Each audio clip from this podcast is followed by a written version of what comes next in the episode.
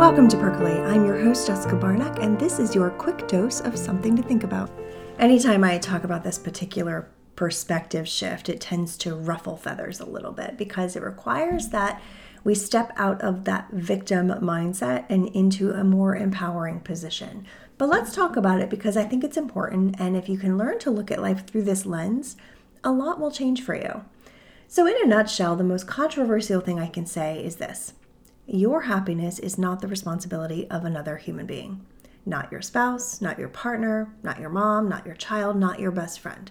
They are not responsible for how you feel. And that's a big, big statement to unpack.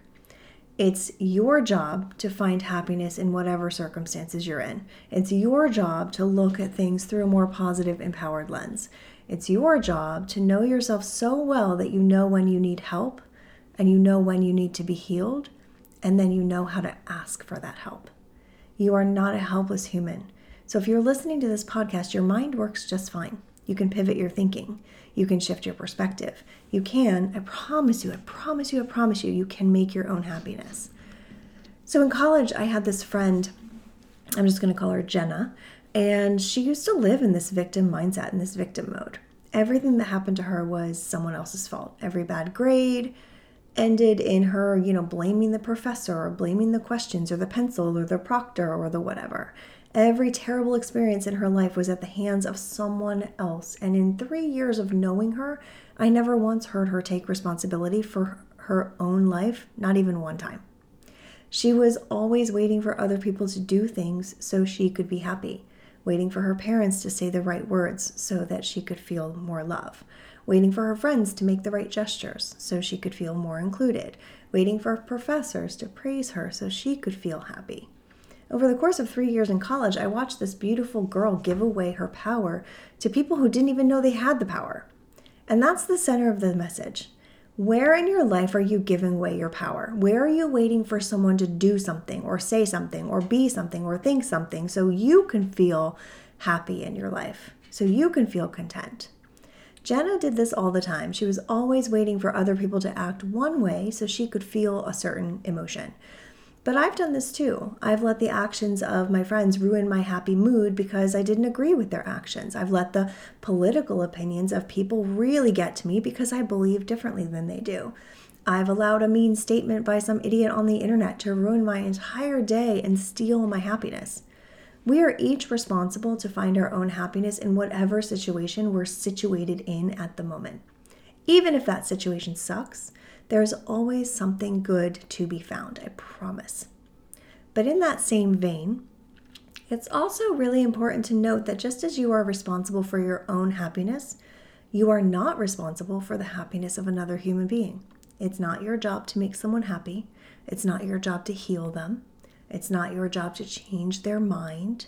It's not your job to make them see what they can't yet see. That responsibility falls squarely on their shoulders as they are the ones who can impact their feelings. They are the ones on their journey, and it's their job to do their healing, to find the resources to walk that path. It is not your responsibility. It is only your job to love them when things get hard and to be of assistance when they ask and only if that ask doesn't betray any of your personal boundaries. And I say that because a lot of times people will ask us things that make us very uncomfortable and break our boundaries.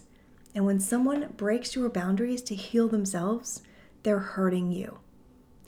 Have you ever heard that saying, no one can make you feel something unless you allow yourself to feel it? I used to hate this saying, but the more I think about it, the more it's true we are the controllers of our emotions, and our emotions are derived from our thoughts about whatever situation's in front of us.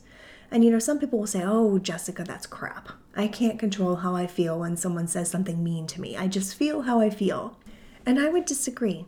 When you have a negative emotion that happens as a result of a negative comment, it's because you're applying meaning to that person and their words. You're placing value there that maybe isn't necessary. If someone says, Oh my gosh, you look so beautiful, it makes you feel good because you value praise. You want to be liked. It strokes your ego a little bit and you care a lot about what people think. But if someone says, Ooh, yikes, you're looking pretty rough today, maybe take a shower. it only makes you feel badly because you place value on what other people think. And because your perception of this comment is negative, your feelings are negative.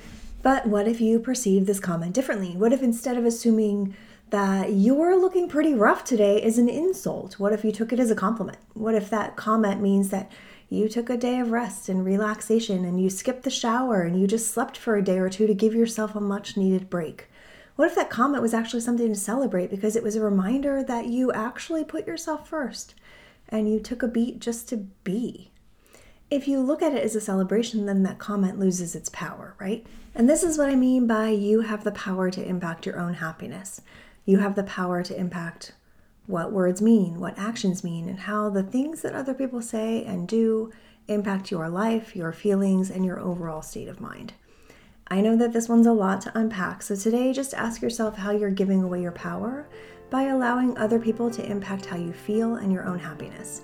Percolate on that, and I'll see you next time. Thanks so much for tuning in to this episode of Percolate. Remember to join the conversation inside of our private community, and as always, sign up to grab that Percolate library where you'll find bonus videos, guides, workbooks, and so much more to make this journey through life just a little bit easier. We'll see you next time.